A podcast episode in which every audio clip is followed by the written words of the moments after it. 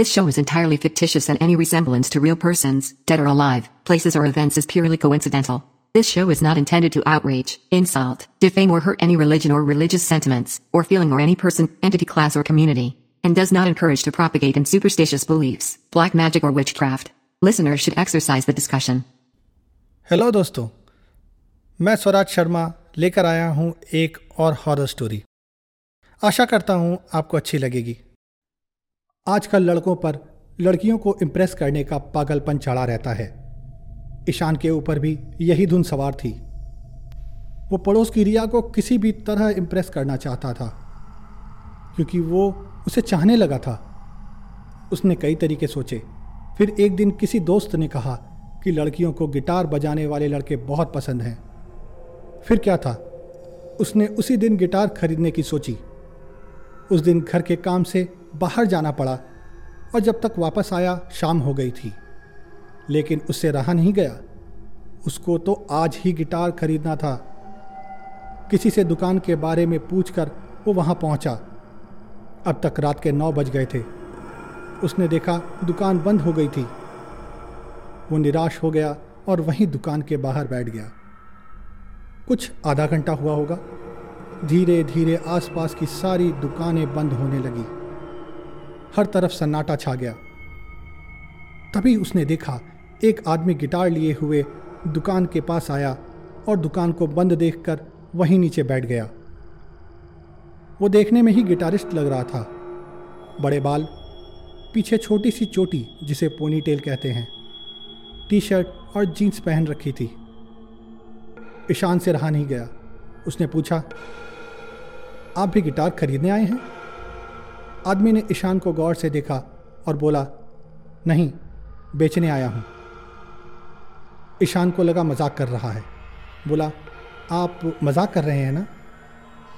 आदमी गंभीर मुद्रा में बोला, नहीं, मैं सचमुच बेचने आया हूँ। ईशान कुछ पूछते पूछते रुक गया तो आदमी बोला, मेरा नाम माइक है। मैं एक म्यूज़िक बैंड में गिटारिस्ट हूँ। कुछ दिनों से हमें कोई काम नहीं मिल रहा। एक होटल में बजाने का काम मिला था। वो होटल भी आजकल बंद है। घर का खर्च चलाना मुश्किल हो रहा है। इसलिए अपना ये गिटार बेचने आया हूँ। ईशान को दया आ गई। बोला, क्या आप ये गिटार मुझे बेच सकते हैं? आदमी बोला, क्यों नहीं? मुझे तो बस पैसे चाहिए। पैसों की बात हुई और ईशान को सस्ते में गिटार मिल गया।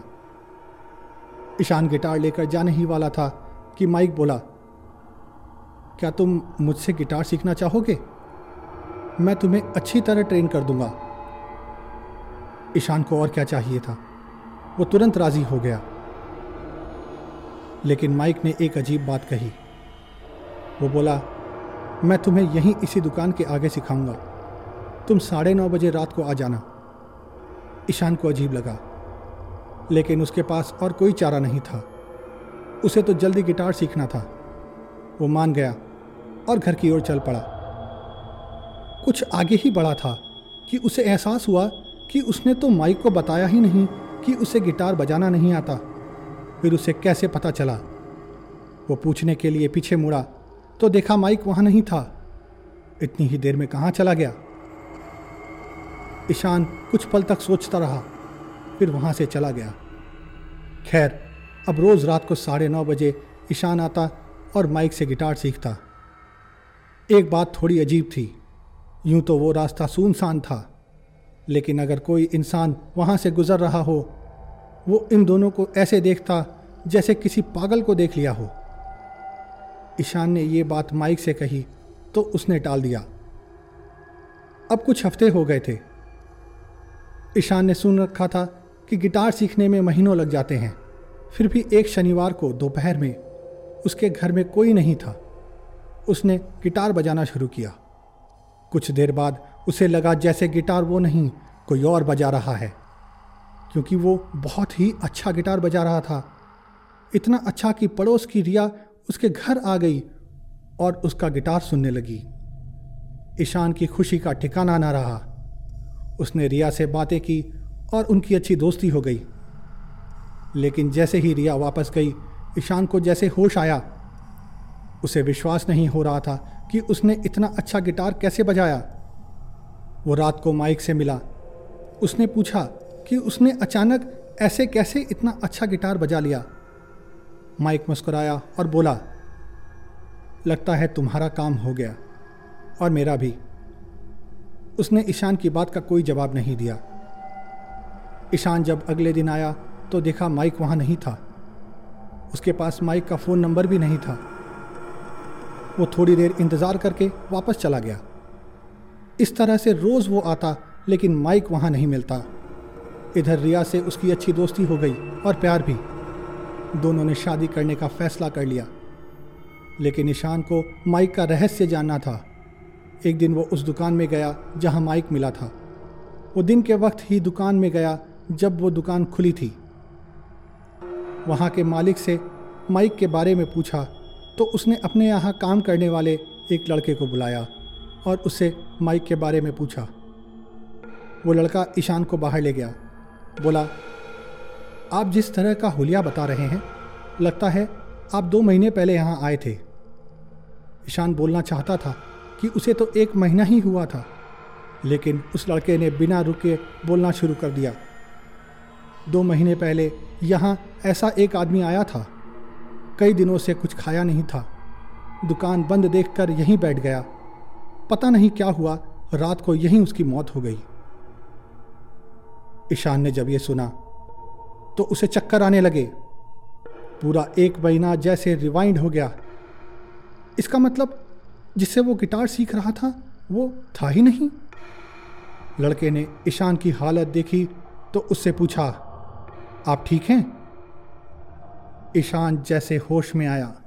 बोला हाँ मैं ठीक हूँ, आप जाइए। इतना कहकर वो घर वापस आया। घर आया तो घर वालों ने कहा, शादी की तारीख पक्की हो गई है। लेकिन वो तो कुछ और ही सोच रहा था।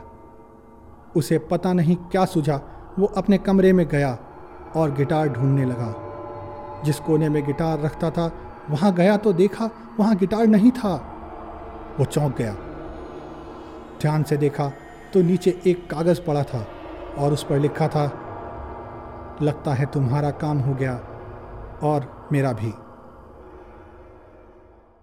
ये थी कहानी आज की। सुनने के लिए धन्यवाद। दोस्तों, आपका जितना प्यार और आशीर्वाद मिल रहा है, उसके लिए बहुत बहुत धन्यवाद। ये मेरे लिए बहुत मायने रखता है। आप ऐसे ही अपने कमेंट्स मेरे यूट्यूब फेसबुक या इंस्टाग्राम अकाउंट्स पर भेजते रहें। मैं रिप्लाई करके आपसे ज़रूर बात करूँगा। दोस्तों, आप मुझे फॉलो कर सकते हैं यूट्यूब पर। मेरा चैनल है Swaraj Sharma one four zero two और इंस्टाग्राम और फेसबुक पर मेरी आईडी है आर्टिस्ट डॉट स्वराज। तो जुड़िए मेरे साथ और दीजिए अपने वैल्यूएबल कमेंट्स